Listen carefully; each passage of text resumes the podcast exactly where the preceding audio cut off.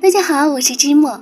二零一七年的最后一天，依旧在上海问候天南海北的每一位。今天，我想为大家读一首美国诗人马克思特兰德的《美好生活》，祝愿大家在新的一年里能够收获更多快乐与美好。新年快乐，每一位！你站在窗边，那里有一块玻璃似的心形的云，在那里，风的叹息犹如你话语中的洞穴。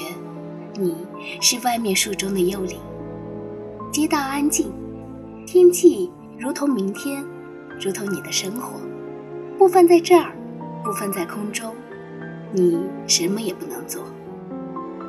美好生活没有预告，它经受住绝望的氛围，然后出现，步行而来，不被认识，不带来什么，而你